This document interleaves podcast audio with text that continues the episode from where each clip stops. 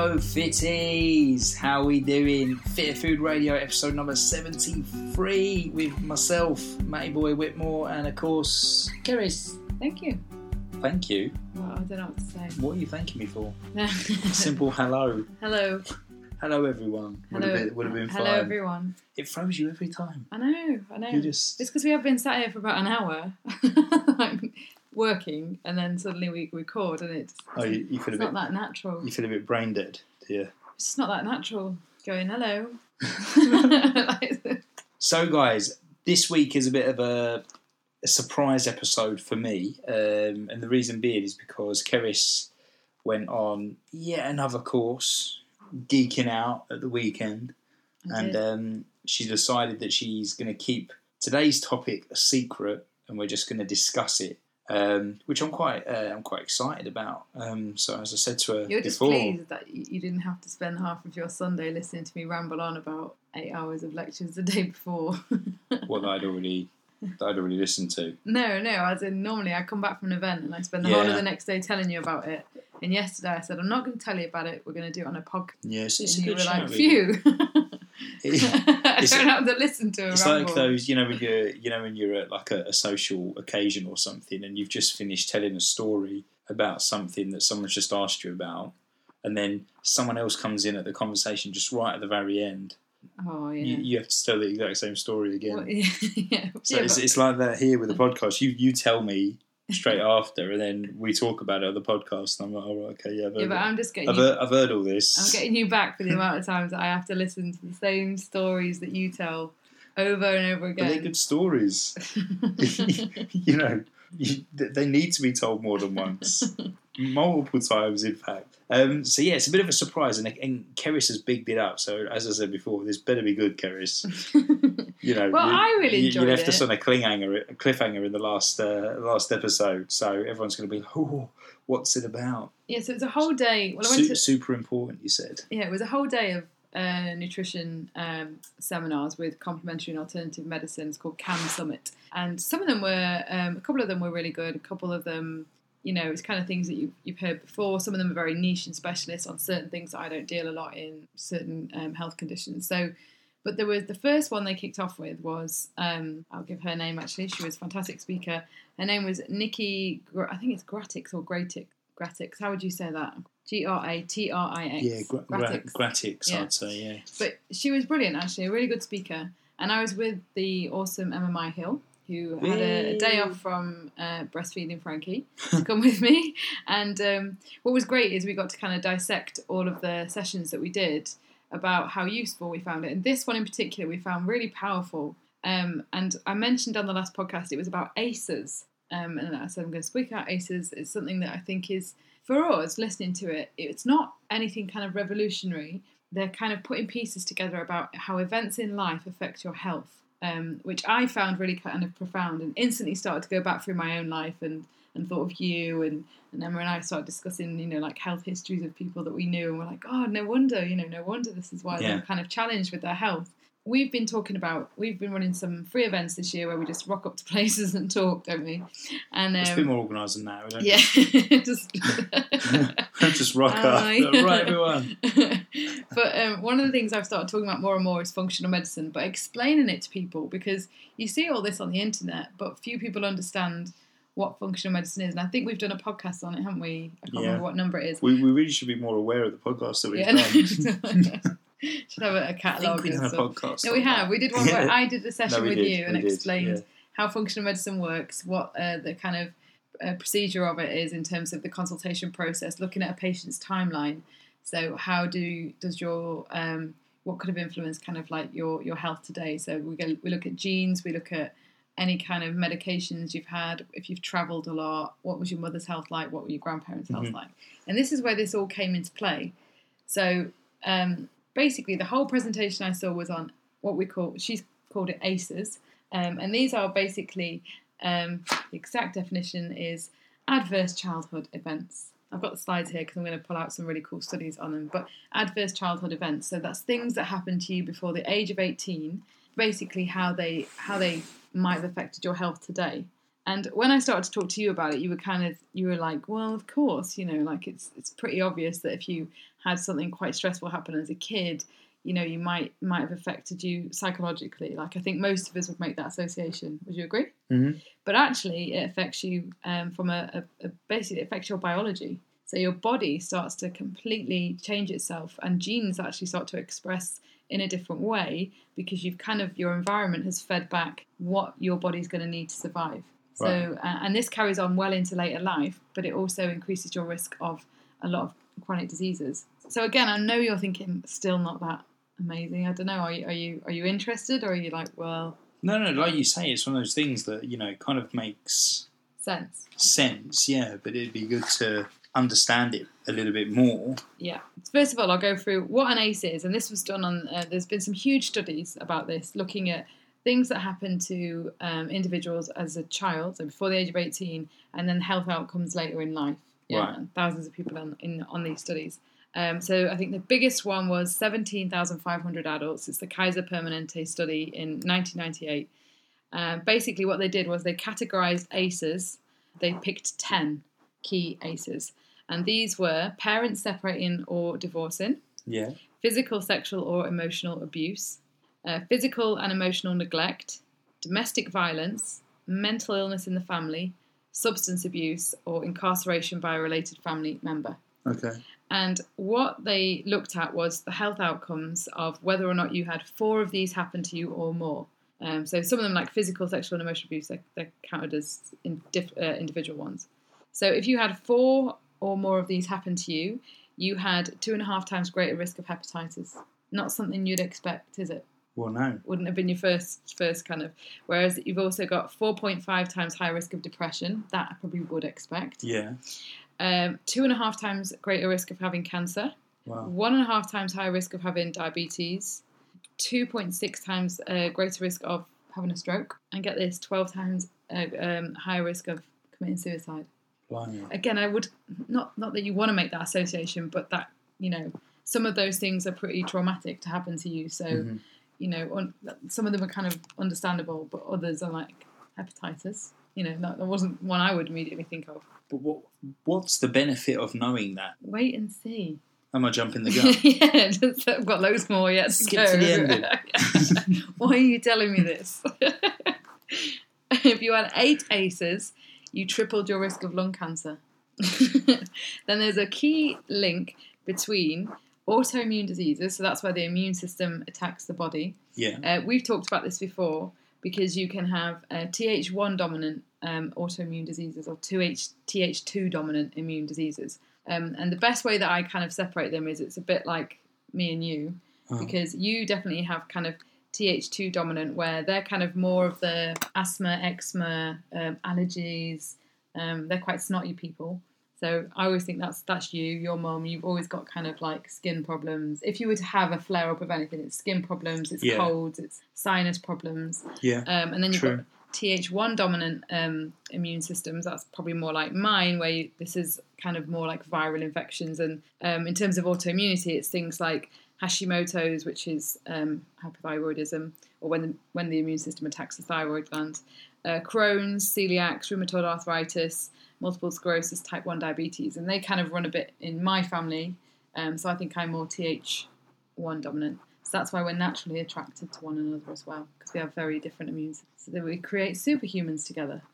Interesting. So anyway, if you have, um, so this was if you had two aces, so just two of those things happen to you, you um, Th1 dominant conditions 70 percent increased risk with two aces, or Th2 dominant um, immune issues, eighty percent increased risk. And sorry, I should go through the Th2 dominant ones because that's lupus, dermatitis, eczema, sinusitis, inflammatory bowel disease, asthma, allergies, colitis, and chemical sensitivities.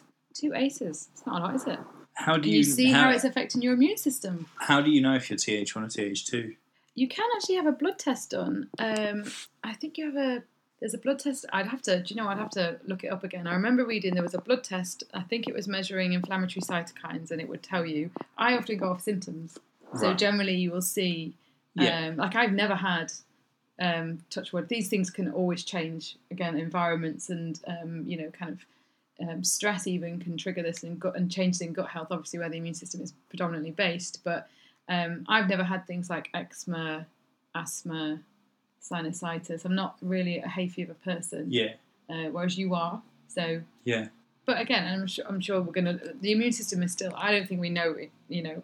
Anywhere near enough about it at this point in time, so I'm sure we're going to understand a little bit more. But it's like a seesaw, apparently Right.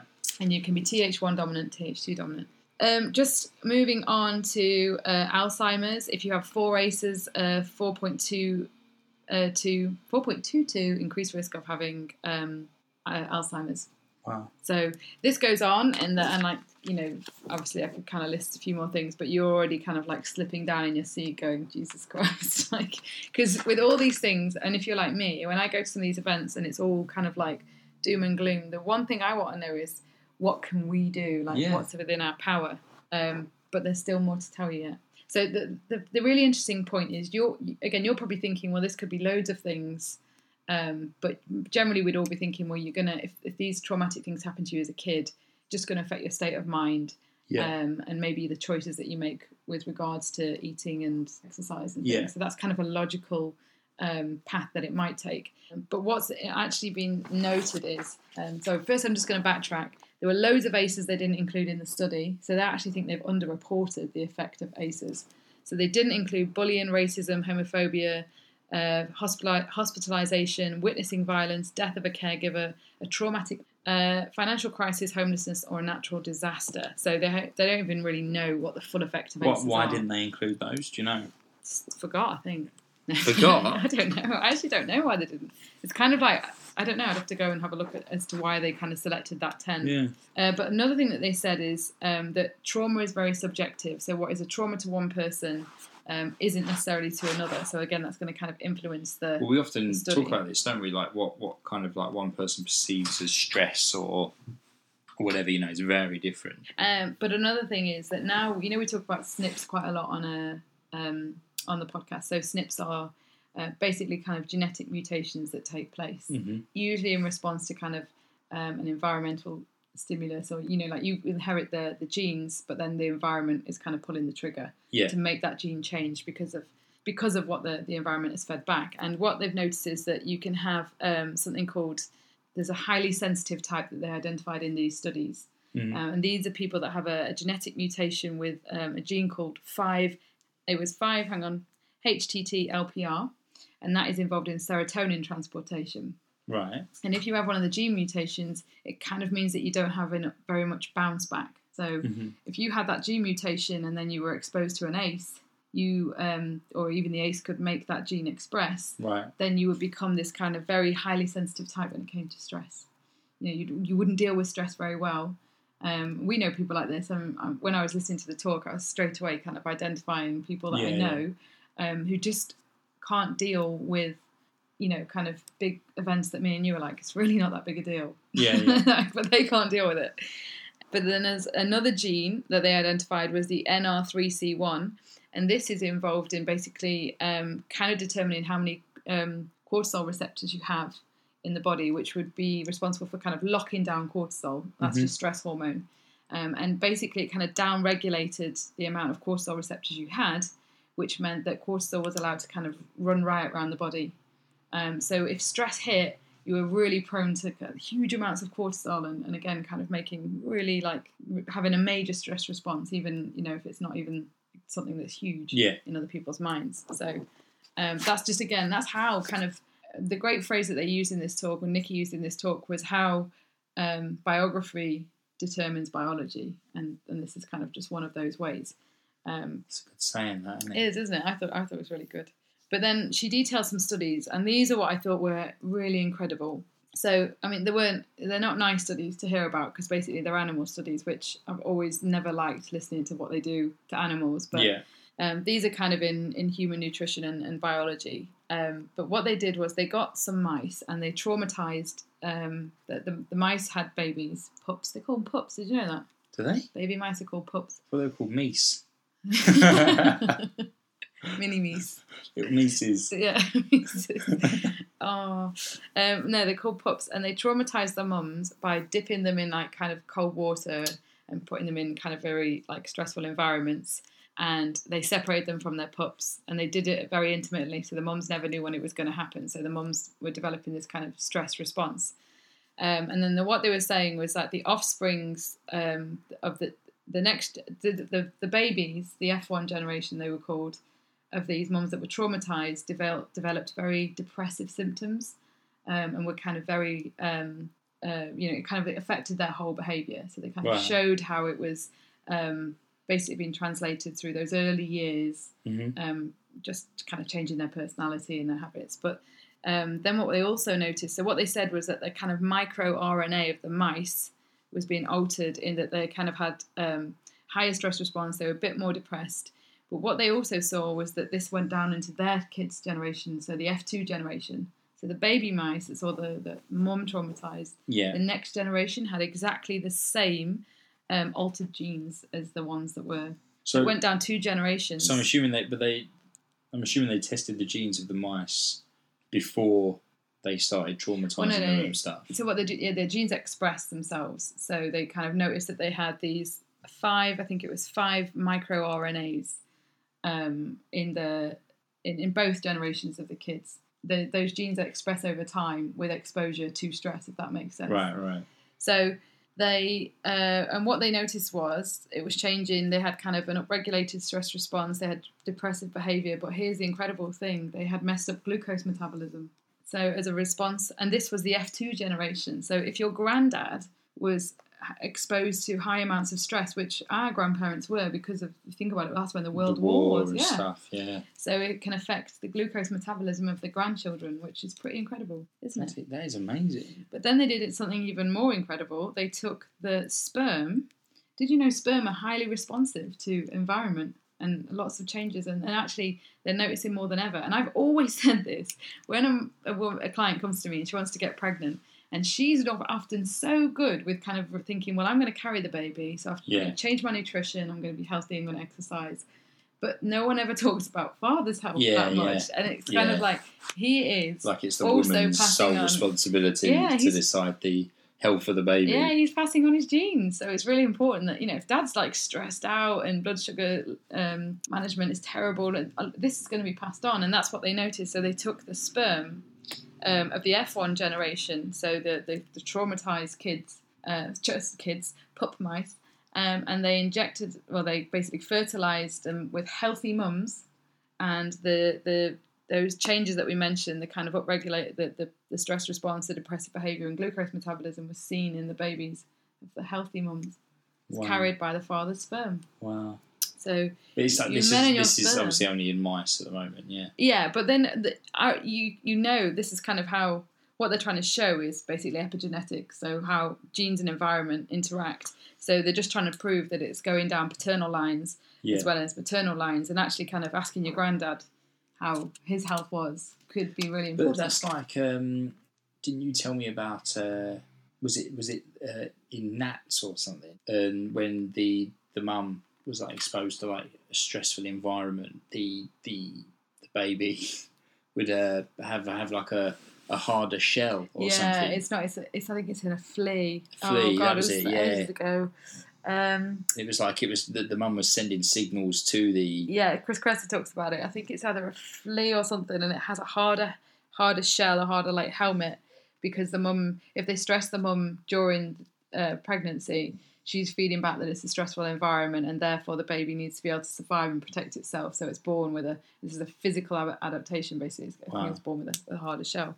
It's so incredible, and, and like my biggest fear, and I've actually mentioned this in our membership site, is how women in pregnancy kind of try to it's almost um, i don't know who's driving it really but it's almost more respected if you kind of carry on as if nothing's happening yeah you know kind of like yep work till a week before you go into labor still hit your spin classes lift weights and you know fine if that is kind of something that you want to do but just be aware that you are feeding back that you know high amounts of adrenaline and cortisol. Yeah and yeah. like you know healthy babies are being born to mum that exercise. I don't think that's the problem but i think someone like myself who is quite prone to stress i think i've got a few of these kind of genetic SNPs where i don't i'm all right most of the time but when a big stress hits i can i don't deal with the added element yeah. very well so i don't think i break down stress hormones too well Um, so someone like me, if I started to run during pregnancy, I'm going to be born with a really hyper alert, kind of hyper stressed,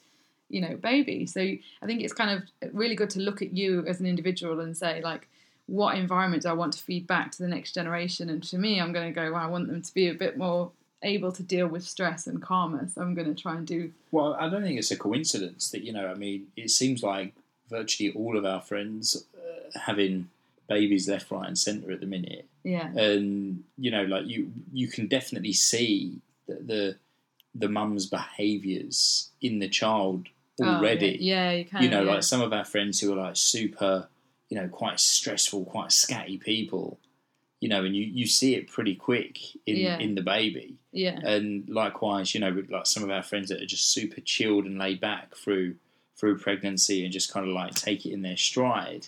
You know, they're, they're they've got really kind of like chilled out kids, haven't they? In, Yeah, in yeah. comparison, you Yeah, yeah, we've seen it. Well, do you know what? There's another study because I've just started to kind of go off and read some of these studies in a bit more detail. Obviously, she was kind of firing the information at you. It's a lot to take on. Um, but I started to try and look up some of the studies and read them. And there's a one on mice where they can correlate things like how much a, a mice licks and grooms and kind of nurtures the baby from its birth right. um, it has a huge impact on how it um, um, it's again the kind of what they call the cortisol or they call glucocorticoid receptors and things like that in the body. How the body deals with stress, how many receptor sites it needs for stress hormones, are affected by how much you are licked and cuddled when you're born in mice. And the same will be for humans. It will be the baby kind of expects, and we know from gut health that not only you know when once you're vaginally born, but then the baby wants to kind of be you know close to the mom's body to her bacteria Yeah. her skin bacteria, her skin flora, breastfeeding, all of it. Like that's, this is kind of Mother Nature's way. Um, and when we've seen programs about tribes, they kind of have the baby strapped to them for, you know, All the time. all the time. They carry on doing their daily job, and baby strapped to mum. She can feel her warmth, she can feel her heartbeat, and you know. So in animals, obviously, it's done through grooming and things like that. But it's just fascinating, I think, and there is we are losing some of this, and some of it's not in your control. So we have had friends and family. I think even my mum mentioned she was very sick as a baby and was taken straight back to hospital. Wow. So that kind of had a huge that can have could have had a huge impact on how she deals with stress. yeah. But you would never make that association. No. I, I certainly wouldn't. So just to move on, so in the studies that they've done, the first obvious link, which you know isn't going to be rocket science or kind of revolutionary, that they made was with the ACEs um, occurring. So the stats were, I'll just read some of them out. You had um, a person with four or more ACEs was 12 times more likely to attempt suicide, 10 times more likely to inject drugs, 7 times more likely to be an alcoholic. Uh, four or more ACEs, you were also uh, 2.93 nine, three times more likely to be a smoker, 3.2 times more likely to engage in binge drinking, and 3.3 times more likely to engage in uh, risky sexual behaviour. They're kind of obvious things in a way, Yeah. wouldn't you say? well, yeah. um, just kind of made I would say they're kind of coping mechanisms and escape. Um, and again, we're talking a lot now to our members about sometimes if you're kind of bit into not into that sounds wrong, but if you have a kind of cycle of binge eating or alcohol addiction, it's often you know it's escaping that you're kind of looking for and dopamine and things like you're looking for a high. Um, but th- there's often some deep rooted things that you've got to work through to try and tackle that before you can address the addiction Yeah, yeah. that you're fighting. Um, however, even if so, in all the studies they did, even if you had um, um, so, sorry, when they kind of took out all of these factors, so if you had normal cholesterol, normal weight, didn't smoke, didn't drink, weren't diabetic, you still had a 360% increased risk of heart disease if you had seven ACEs or more. So there's some other stuff going on behind the scenes that's not so obvious um, when it comes to the ACEs. Cancer was in there as well with us. lung cancer in particular. So when do we get to the uh, the positive part of this podcast? Right, I've just got a few more incredible things to tell you, which I, honestly, epigenetics is just an area that obviously everyone's going to get into it soon, but But there, there, there are, good bits coming, don't worry. and you, you're going to tell us about how what you there's all do. these solutions Yeah. and amazing things Yeah, you can do. loads. Yeah. And the cool thing is, if you've been listening to this podcast, you're already into most of them. So that like, but um, there's some key things that I'm going to tell you a bit more about. Some more mice again. Uh, Not I used to have mice. Did you? Mm. Did, uh, you didn't conduct any experiments on No. them? No, but the, it's, Did you nurture them? did, you, did you groom them and lick them? Well, I didn't lick them, uh, but you know, as a kid, you know, you'd get your mice out on a daily basis, and you would like sh- stroke them and Oh, play, you know, like let them like crawl around a little bit. so they had healthy glucocorticoid receptors. well, I would have thought so. I was, I, I showed them a lot of love. yeah. But the funny thing was, uh, one day I went to go and clean them out to find one of them dead with Oh. its ear bitten off. The other one, Had eaten it. it, it, they'd obviously had a fight and it, had- it bit its ear off and it, it, it killed it. Ah, were they related? You were born at the same time, yeah. No, but were they related? I don't know. We were born at the same time. And no, but they, they were Best friends. they for months and months and months and months. I had them, no problems at all. And then obviously something kicked off. He probably ate his food or something. I was going to say a fight over a bit of cheese. Wait, it was mine. Dude, you keep doing this. I just went to the ball. I went just went to the ball for a little run around. I come back and you've eaten my dinner. I ain't having it. Chomp. it does a bit of Mike Tyson. Not Mike Tyson. What was his name?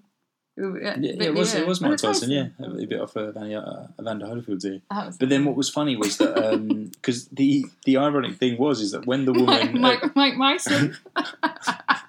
That was terrible. Should be Mice Tyson. Not- Tyson. Mice Tyson. Um, we digress. yeah, where were we?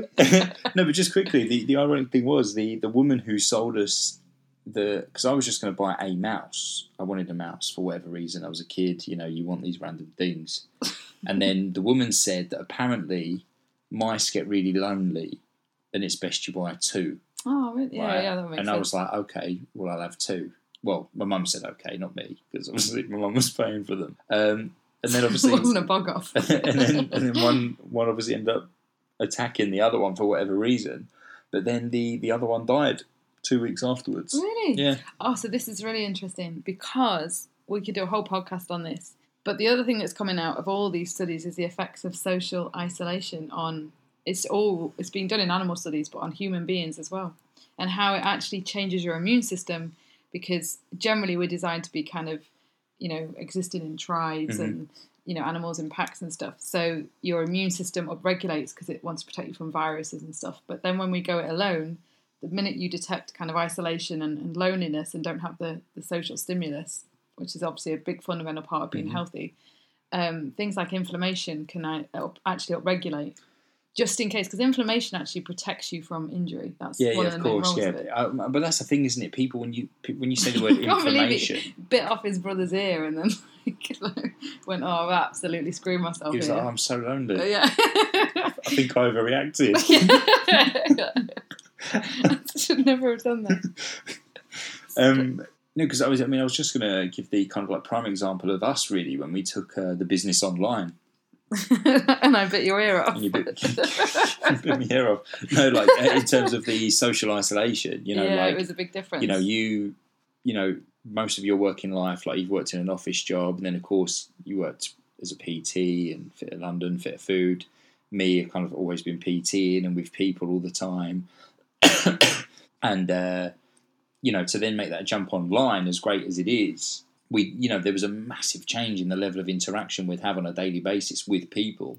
you just went out with a dog and spoke to random people that you would come across on a dog walk. Oh, yeah, I, I, I think I'm that guy. yeah, you know what I mean? that everyone avoids. see that guy with the unusual looking dog, Keep walking. just keep walking or run in the opposite I'll direction pretend you're picking up poo. because once he starts, that's it.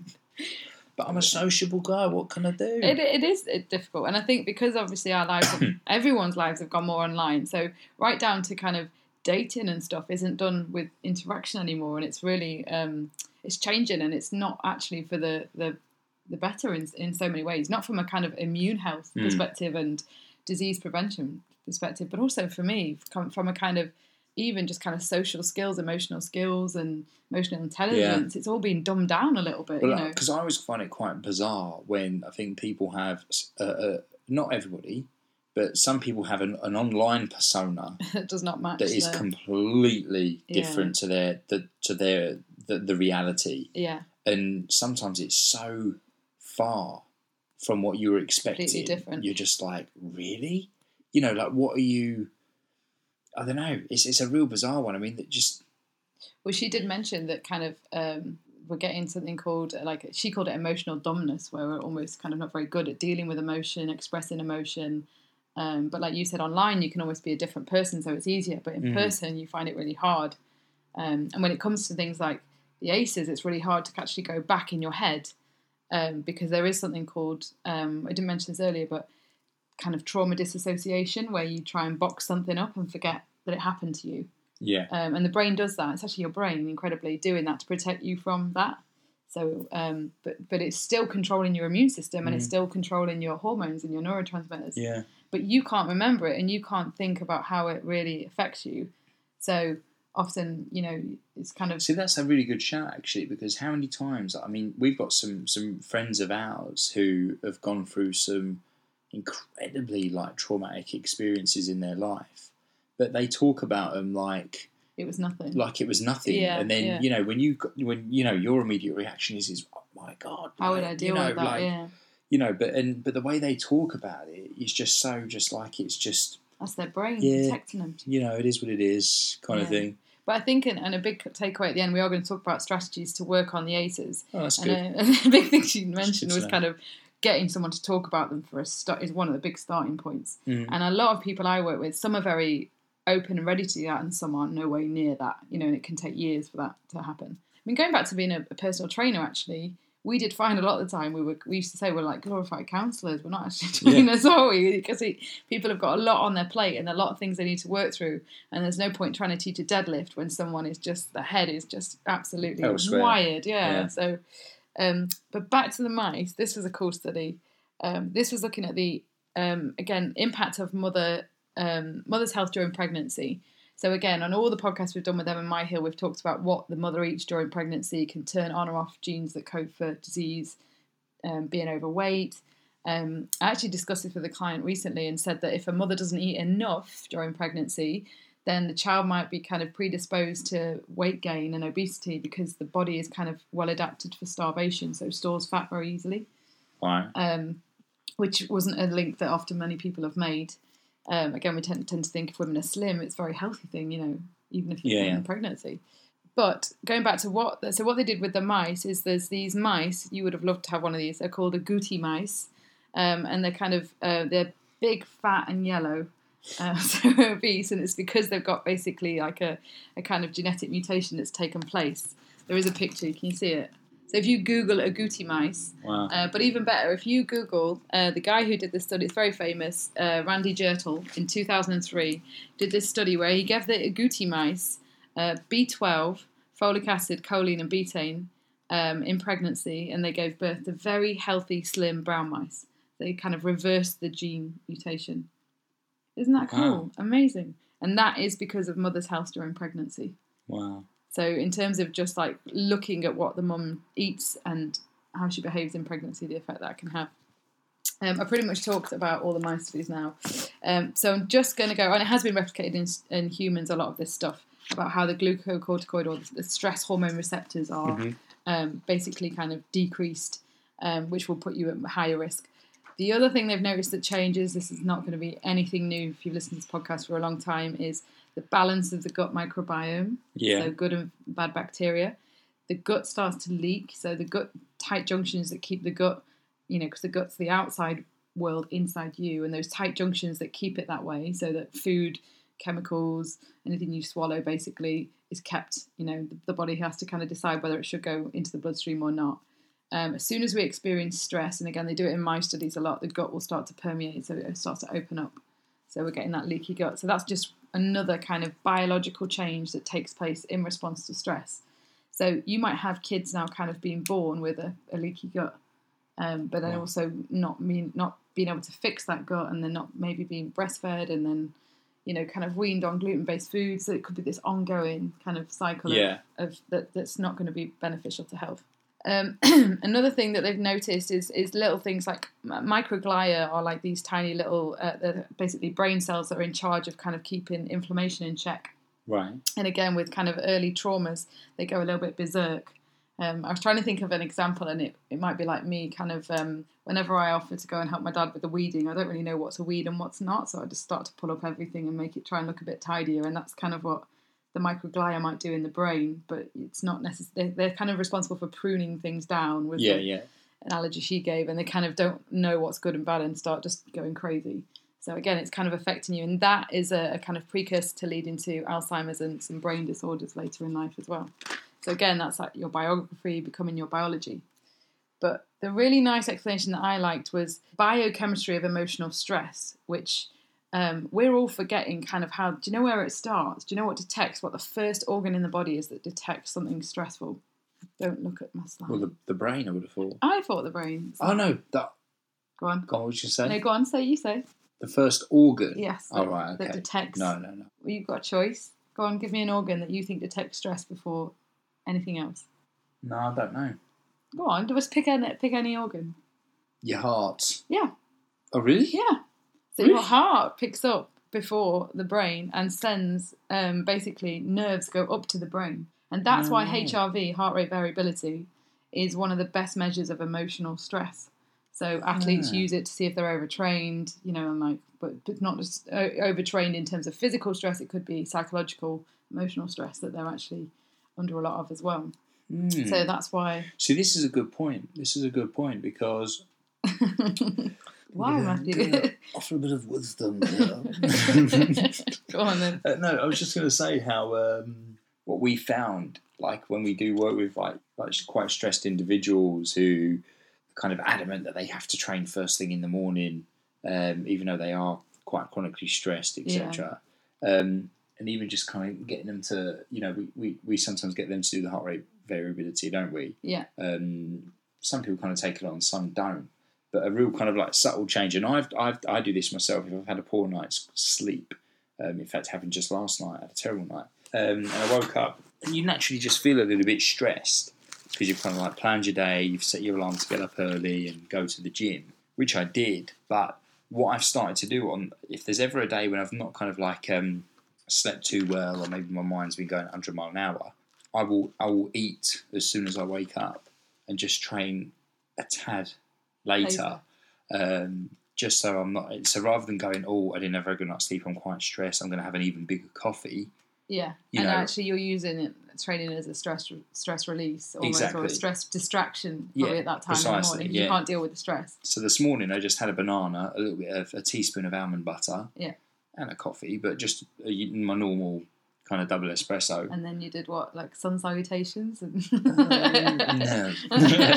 but then I end up having a really good workout, and that's kind of like a lesson that I've learned. That basically, the, the more stressed I do feel in the morning, you know, depending on how, you know, if I'm really stressed, then I might just be like, "Do you know, I'm just going to go for a walk. Uh, but if I do genuinely want to go to the gym and I know I'll feel better then, but I'll just make sure I have a little bit of food. Nothing crazy, nothing huge, just a little Yeah. something. You know, a little, nice hit of carbs, a little bit of fat. Well, I think the thing, one thing to take away, we are going to move on to, I promise, the kind of resolutions for this, but Going to end on a, such a high note. It's is untrue. but one of the things to take away is just kind of like stress management and kind of trying to change how you perceive stress and work on kind of um, like strategies to deal with it is something that everyone puts like right down on the list so it's kind of like what do i need to eat give me macros give me calorie targets uh, give me superfoods give me quick fixes supplements give me training methods and then somewhere right down at the bottom we all start to think about stress whereas actually as was pointed out by some of the studies on mice, it's affecting how you burn carbohydrates, how, how your body stores fat. So if you've got a weight loss goal, you probably need to start looking at stress management. Oh, and maybe you are predisposed, but it's not a kind of foregone conclusion that you'll never get results because hmm. of it. But it just means that maybe stress management needs to creep up your list Yeah. to like number one. Yeah. so, you know, and a lot of people are out there kind of saying, "S- get your head in the right place first, and then we'll talk about, you know, nutrition. Well, it's like you know, like we always say, Training. don't we? Like you know, stress,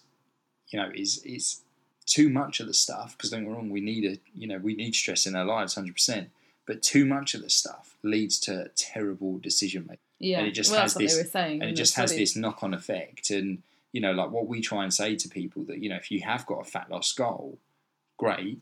But what the most people do when they have a fat loss goal, they train like an absolute nutter in the gym, and they massively reduce what they're eating. You know, let's assume that they're going on the whole like a fatty diet, or they're just drastically trying to reduce calories. Both of which will just only elevate your cortisol even more. Yeah, you know, intense training elevates cortisol. Going too long without food and not eating enough will elevate cortisol. You've added stresses to stress. yeah, Johnson, Johnson stress with your stress. yes, please. And another side of stress. stress for dessert. Well, the cycle that the physical cycle that the body goes into, which the reason I think this is powerful stuff is because if you know this, and often people say this, when I know when I understand my body better, when I understand the biology behind it, it makes a lot of sense, and I'll I'll kind of take action. Yeah, Um, but what the first organ to kind of detect stress was is the heart. That sends a message up to the brain, and then the brain you've got kind of two areas that, that it acts on. So we've talked before about the HPA axis. So that's the hypothalamus pituitary adrenal axis, which is kind of your brain talking to your adrenal glands about the release of stress hormones. yeah, Um, so there's that axis that can be easily, so easily dysregulated, and is is in most people that live in London at the moment.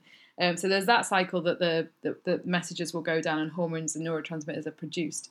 But the other place that it goes down is it goes to the amygdala in the brain, which talks to um, sympathetic nervous system, which is then talking to the immune system and about upregulating inflammation or um, actually kind of high um, cortisol itself is actually anti-inflammatory. yeah, So, uh, but what, some of the things that we do can actually lead to low levels of cortisol. You know, kind of um, people call it burnout, and we can produce so much that the brain goes, "Oh, I need to stop producing so much," and then you kind of haven't even got anything to control inflammation. Um, so that's when inflammation can can rage. This is then kind of creating loads of free radicals, affecting your gut health. We've got leaky gut, and then this is going to cause more emotional stress, which speaks to the heart. And then you go around the cycle and you get stuck. So you have to kind of deal with the stress um, to be able to break that that vicious cycle. And what was really interesting was another thing they established with ACEs is something called nocebo. Have you ever heard of that? The nocebo effect. No. So you've heard of placebo effect when they give basically like a fake pill in a study and they go, "Oh, Yeah. feel amazing." yeah. Um, it doesn't work on people who've had. I think it was how many ACEs? Let me just check. Uh, people who have had. Um, uh, it's not given a number, but basically, if you have quite a few ACEs, you have a nocebo effect where you just never think you'll ever get better ever. So it doesn't matter how many solutions you're offered, you're trapped in this cycle that you will never get better. You will never lose weight. You will never get rid of that rash. Isn't that incredible? And it's called nocebo. And, and because you think like that, often people believe that you know you can't get better because not because you not because of what you've stated, Mm. but because you're stuck in that heart telling the brain, brain telling the immune Yeah. system. You know, Well, some people are very much. Yeah, I mean, how many people do you meet that are like that? That won't work. Proper, you know, Yeah, yeah. skeptical in absolutely every Well, yeah. element of their life. but skepticism is good. Absolute question skepticism Oh, yeah, is good. But what I'm saying is, I've met people like that and kind of questioned. I've kind of gone, oh, I think they're depressed. That's why. Hmm. Um, but you know, and they probably are. But it's also they're stuck in that in that cycle. I mean, when people like say stuff won't work, you know, without actually trying it. Well, no, that won't work. Yeah, How do you know? Oh no, I just know. yeah, yeah. No, we don't. give it a go. So the other thing they looked at was how ACEs um, are connected to your personality type, um, which I've never done this before. Have you ever heard of a, an enneagram? Was this is- all these blinking questions you was Yeah. asking me the other day? So I did the Enneagram personality test on you, when you were like, "Oh, this is so boring. Why do I have to keep doing it? It's really long." Yeah. Um, you can do it by going on to. There was two I found online. One you have to pay for, which is on enneagraminstitute.com. Um, that's the validated one, but there is a free one that I found, um, which I just ran on you to see. And actually, it's a really hard one to do because I disagreed with a lot of your answers, but then uh, we kind of had different interpretations from the question. Yeah, that's it. We it wasn't that. It was that we just interpreted the question differently, didn't we? Yeah, but that means that the questionnaire can be a bit flawed in that sense. But the basic personality types you've got are perfectionist, the giver, the performer, the romantic, the observer, the trooper, the epicure, the boss, the mediator. I thought you'd come out as the boss, but you didn't. Will they come out as a the giver, which is also called the helper on some of the on the giver? test. Not something you might want to be uh, known as. But what they noticed was, again, looking at parents, that if parents were kind of uh, workaholics and put a lot of pressure on their kids, they pushed them to be perfectionists and overachievers and overgivers. So they became type 1 or type 2, which is perfectionist givers, um, which caused them huge amounts of stress in their life, which then affected their health. Right. So that was just another area that they were looking at. Thought that was quite interesting. That's why I did it on you, and you are a giver. I'm a and your giver. mum, your mum, to be fair, is a bit of a workaholic, wasn't she? Yeah, She worked very hard.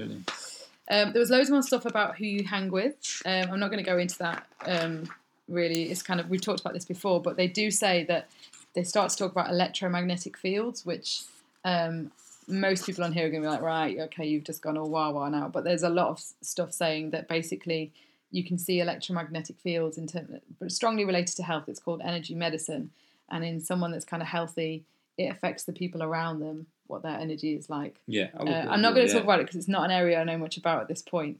Uh, but even from an immune perspective and things like that, like we're better around people. Uh, but uh, also, that's why you have people like energy drainers and stuff who will affect everybody around them and kind of drag them down a little. I suppose as well, like if you, you, you if you imagine like a, a successful business, if you like, that's got a team, you know, have a team of people with very different personalities, different traits, because together that would work incredibly well. Yeah. You know, if you had like a team of people that are all the boss in personality, It's never. it's destructive. Yeah, you know, yeah. whereas you've got someone who's a boss, someone who's a giver, someone who's like, Yeah, yeah. you know, Everyone's- mediator, you know, like it, Everyone it, has their own different strengths. exactly, and it works, and they will get on with each other. So yeah, So moving on to what you can do. Um, So first of all, she was talking about the acknowledgement of ACEs because there might be that disassociation in a lot of people. So me as a practitioner, there was loads of tips on digging deep. But to be honest, Well, I was- kind of started doing that anyway because with a lot of people that come to us, they've already got a knowledge base. Yeah. So I'm always a bit like, so why isn't it working? yeah, Um, and you know, I do kind of look back at obviously mother's health and, and, and kind of childhood and stuff like that on, on a questionnaire. But it can take me three or four sessions before someone actually says something huge that's relevant, like hugely relevant to what I'm trying to achieve. But they are like four sessions in, and they go, "Oh, by the way, um, kind of I've lived in 18 different countries, by the way, as a kid." And I'm like, "Oh my god, that's so huge for what I'm trying to do at this point in time with your gut," you know yeah, those sorts of things. Uh, but but equally, I've also had them talk about emotional stuff. Um, you know, kind of um, parents having affairs or divorcing and stuff, and it comes out, and they're like, uh, you know, so that's why I've just never trusted anyone in my life. And then you're kind of like, wow, okay, so that's going to affect you from a, a kind of uh, Yeah. just a, a health perspective. Um, but the main interventions, first of all, so for, is is she did kind of emphasise getting someone to talk through an ACE with someone professionally. Uh, but from a kind of nutritionist and functional medicine, uh, the two, nutrition and functional medicine is one of the best approaches that you could adopt for this because it kind of looks at you as an individual and takes all of this into account. Uh, but it was things like, first of all, get your blood sugar levels balanced. Um, again, nothing uh, uh, too original there. Eliminating food sensitivities. That's again just to kind of help with the immune system. So basically, you're going to fix the gut in the background and improve the balance of the microbiome. Again, we do all of that. You might want to look at uh, modulating neurotransmitters. So they mentioned amino acids. So if someone's like a hyper responder when it comes to stress and can't deal with massive amounts of stress, things like um, a B complex can be really helpful for helping in terms of it helps a process known as methylation. Uh, but then you can also have some calming, um, calming amino acids, uh, like taurine, for example, or you might want to have something like L-theanine, which is in green tea, which really helps calm the body down, and, and things that help with the production of GABA, um, which would all kind of um, just just help calm you down in situations of stress. And if people know this and they know that a huge, hugely stressful thing is coming, like an, an exam, for example, they might want to take those things um, just to support themselves. And then similarly, if you kind of struggle with, you know, maybe like um, addictions and things, it's often due to kind of serotonin deficiency or dopamine deficiency. So they might want to do things like take the precursor amino acids for dopamine um, first thing in the morning to give them a bit more get up and go. yeah, Um, one of which is tyrosine and a bit of B6. You actually see a lot of this in the training world because people are like, take it before you work out, and then you'll be able to um, break records. but would would you? It would have been my first line approach. was gonna say, no, yeah. no. These are just useful things that I'm talking through. If people are out there and saying, you know, I, I still think the first thing I would do is go for alternative therapies, which I'm going to talk about in a second. This is from a kind of functional medicine intervention. Um, other things to look at is supporting the breakdown of, of neurotransmitters. So that is things like your cortisol and your adrenaline. Um, if people like stress lingers in people, then how can we break help them break it down? And that's physiologically. So with things like B vitamins as well is another great example um, for that. It's called the methylation cycle and COMT, which Yeah. we've spoken about before. You're you're already looking like what? Um, supporting detoxification, looking at nutrient deficiencies, things like magnesium, for example, the calming mineral. Make sure magnesium levels are sufficient, especially if someone's kind of history of tons of exercise and tons of stress. Mhm. Chances are they're going to need extra most things, but definitely magnesium. I mean, because you know, as as I asked earlier, you know, like I think people love to know this kind of stuff, and you know, and kind of have those little like aha moments that Yeah. might explain certain behaviours Yeah. and decision making, etc. Yeah, You know, but you know, like you, you know, there is that classic of you know, kind of like, well, what's done is done. You know, you don't want people getting too worked up and worried about what's kind of in the past and yeah. But then I've seen. I I completely agree. I, totally. And but I've seen some people go, "Oh, I'm sick of everyone talking about whether you were um, C-section or, or or born vaginally because there's nothing you can do about it." da, da, da." But there is something you can do about it. Yeah. It just means that you need to look after your gut and eat. Everyone needs to eat fermented foods, but maybe an awareness of why your immune system kicks off a bit more is it's just helpful for you. And you go, Yeah. okay, so maybe my need is a bit greater for this, that, and the other than But that's the thing. I mean, that's what I was going to Yeah. say because I mean, essentially, the stuff you're recommending from a nutritional point of view, a supplement point of view, lifestyle point of view, etc., is not that different to kind of what the kind of general fitter food principles are no, that no, we suggest to everyone Yeah, on a daily basis. You know, like every, everyone's going to benefit from chilling out a little bit more. Everyone's going to benefit from eating nutrient dense, unprocessed foods most of the time yeah, and you know everyone's going to benefit from being in a in a positive environment, not surrounded by miserable people who. But the problem is, you see, people cherry pick. And what will happen at the end of this podcast is people will go online and look for really good B vitamins, Mm. and they will ignore. I'm about The to go on and talk stuff. about the other stuff No, that was interesting. But what I was going to say was that Sorry. people, you know, I, th- I think it's just in humans' DNA to people want a reason, if you like. Yes. People want Yeah, something yeah. that they can they can relate it to, Yeah, rather than just going, "Oh yeah, I just need to eat better and this, Yeah, that, and the other." You know, if someone can actually relate to what you're saying, yeah, you know, and it is like, you know, if you can look back and, you know, this, you know, X, Y, and Z traumatic experience happened to you, and then it kind of like, you know, rings a few bells with a few of the things you've mentioned in Yeah, terms yeah. of, you I- know, food choices, depression, you yeah, know, absolutely. etc. And you, like, I I think, and like I said, the first thing you could do is is kind of work through that ACE if it's there. Um, when I went through it, I had one ACE, um, so I don't actually have a lot of ACEs. But g- genetically, when I look at things, I definitely have. I've got a lot of the mutations that mean I don't break down stress hormones very well. I'm prone to kind of serotonin deficiency, which would explain why I've always relied on running and kind of like controlled um, food and things like. I tried to make myself feel better in other ways Yeah, yeah. and it's totally backfired. And more than ever, I'm trying to work on how I deal with stress. And part of that for me is not putting so much pressure on myself and not working so hard. And we've just done like a, a stint of working long, long hours and, and moving house. And already today, I can feel my mood coming down. And it's kind of my body going, you need a day off. yeah. You need to stop thinking for a day Yeah. about things, whether that's moving house or you know whatever.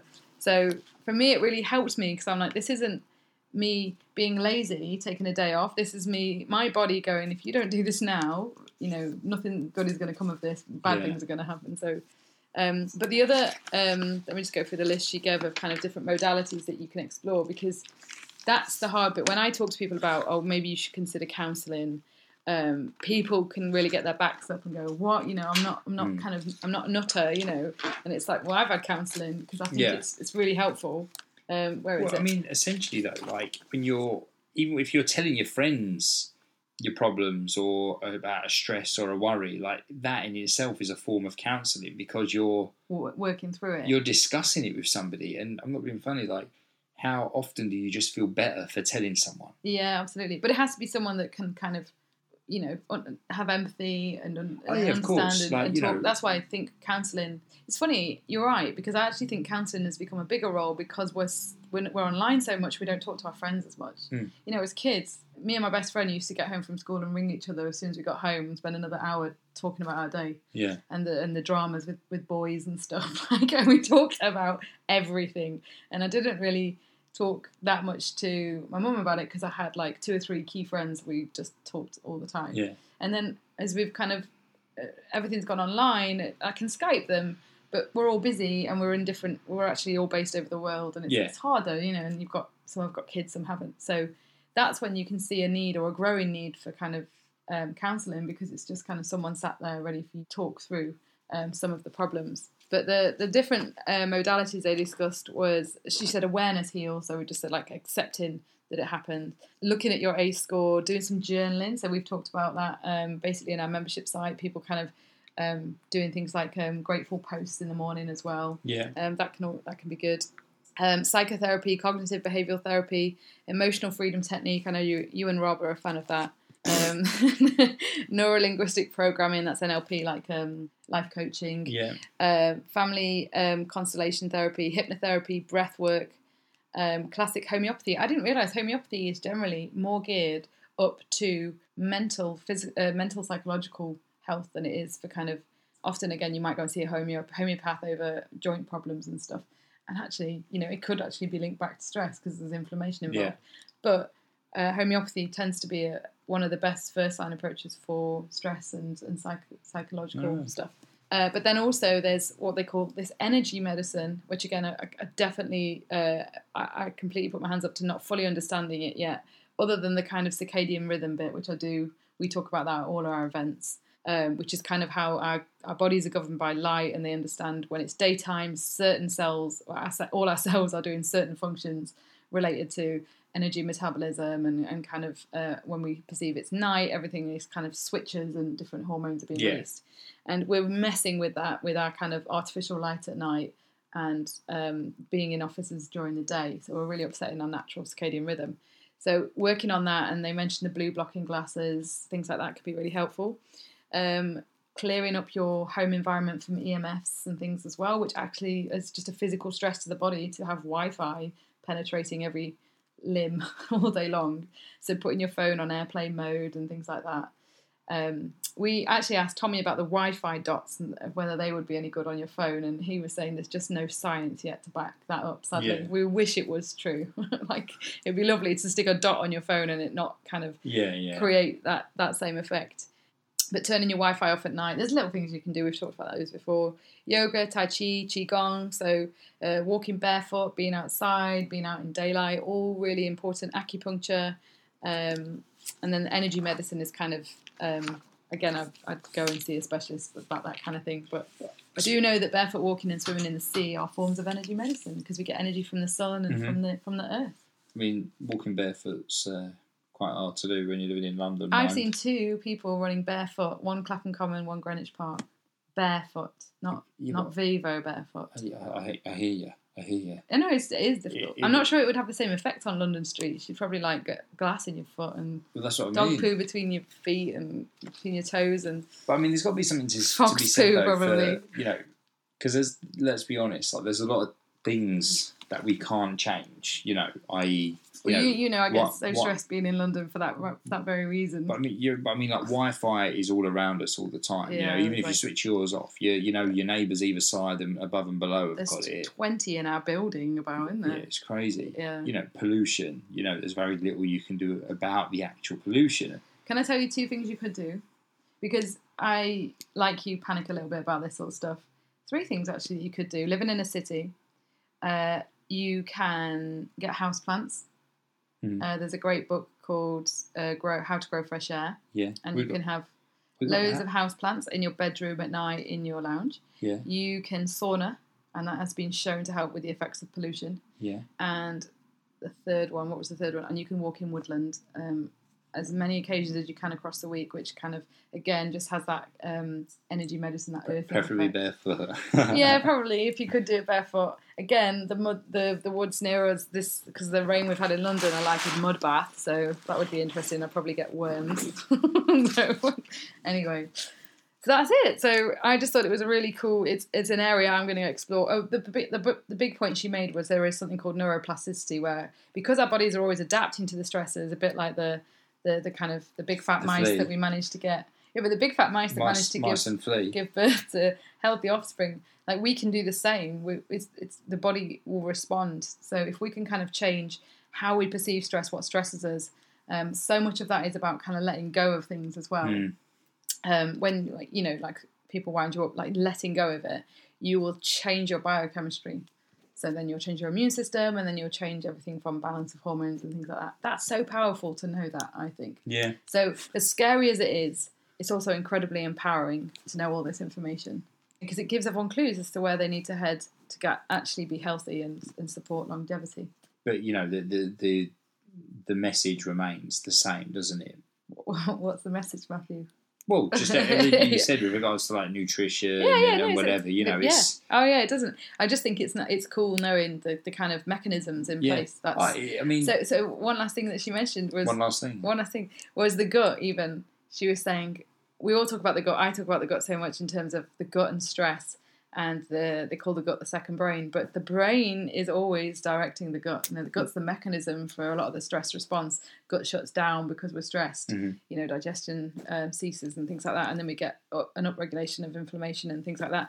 But the brain is directing the gut in that instance. Yeah. So, and the microbiome is suspected to have a kind of little world of their own as well. So the two are working in tandem. But yeah, it was it was really for me. I loved it, and I, I'll definitely go and kind of look up these studies and do a little bit more on it for sure. And I've, I've promised our members I'll do some cool bits of work for them as well. We just always, I mean, honestly, the human body just, just amazing. Well, not even just the human body, just any kind of like animal creature, Yeah, whatever. You know, just it's just phenomenal, isn't it? You Yeah. know, like it's, I love it, and I mean, you know, in a way, you know, like we're the knowledge that humans know, you know, through like testing and science and whatnot. It's just absolutely mind blowing. But at the same time, you know, it just makes perfect sense. Like the stuff you were talking about, you know, like, oh, you know, you experienced this when you was younger and that might explain X, Y, and Z yeah, and whatnot. And, you know, the fact is that when you're growing up, you know, you, you, you're constantly learning from what's around you, aren't you? You know, thing- so it's like, great thing for it's, it's, it's all about like your environment, full stop. Like yeah, your environment as a, a, um, a fetus, yeah. you know, like even then, you know, you don't remember any of it. You know, some of you might, I don't know, what was it like? Write in, let us know. um, uh, you know, like you're being sent these messages then, aren't you? As Yeah, you say, from your parents. Then boom, you're born. You know, and all all around you. You know Ooh, what your mum does, what your dad does, what your sperm can grandparents are either- doing. Your sperm can either be a little Braveheart going in, or it could be like, like hobbling in, like seven-headed. so knackered, like I'm so stressed. Yeah, it's horrible out there. Yeah. Prepare yourself. Doom and Have gloom. like a really thick skull. Yeah. Like- it's got like metal armor. But yeah, it, it, to me, yeah, I just think also as parents and grandparents now, You- when I mentioned this, actually, somebody said um, in our membership group, "Oh, I've just had grandkids. It'd be really interesting to know." And so you've got this knowledge now to go away and kind of really, you know, uh, you know, just affect your grandchild's Mm. um, health of the future by doing all the things that we talk about. So feeding them nutritious foods, and you know, getting looking after their gut, and tell talking to other parents that you know, but then also kind of lavishing them with love and adventures Yeah. and stuff. So it's nice stuff to know, I think. Oh, 100%. 100%. So uh, I'm glad we've ended on a positive note. Right? yeah. There's a lot of doom and gloom in there. Yeah. But you know, we ended on a positive and a high. That's always good. So, guys, thank you very much for listening. As I- I should- always, I should just add the last final point.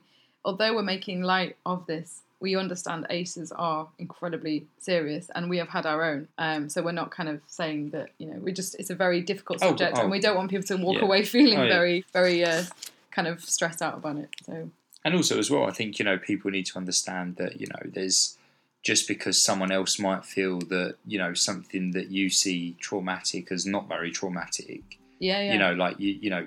You should never be be made to feel that way because at the end of the day, how you perceive something is, is unique to you. yeah, and the way your body responds, you know, you know, again, is completely unique to you. Um, so, so don't kind of ever feel, I suppose, bad or guilty, or that you feel you should be able to deal with something in a different way, because you know, more often than not, it's it's in your DNA to yeah. kind of you to, might not to have respond. enough glucocorticoid receptors to deal with it, Yeah, that's that's that's, that's serotonin transportation or something. So yeah, no, no brown spec. Awesome, nice one, Keris. You knowledgeable beauty, you. Well, we've got next on the what we got next, Claire coming on our next podcast. Claire Harding. Claire Harding talking about being a fitter family, which is going to be awesome. Guys, that's a wrap. We'll see you in episode number 74. Thank you for listening. Thank you. See you later. later. Bye.